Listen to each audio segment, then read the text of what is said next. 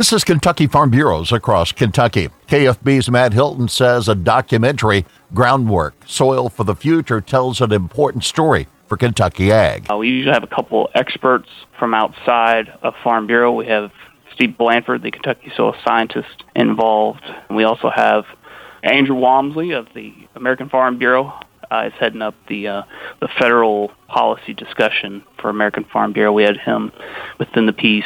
Hilton says the project highlights the work of one Kentucky farmer. Really, the stories about Chris Pierce of Pulaski County and, and all the conservation work that he does on his farm for lots of reasons, for the financial reasons, his ability to pass the farm on to his children, and then just for the fact that it's the right thing to do. He he really likes to take care of his land and, and improve it every year with his work, not not degrade it. Groundwork is on the KFB YouTube channel and Facebook.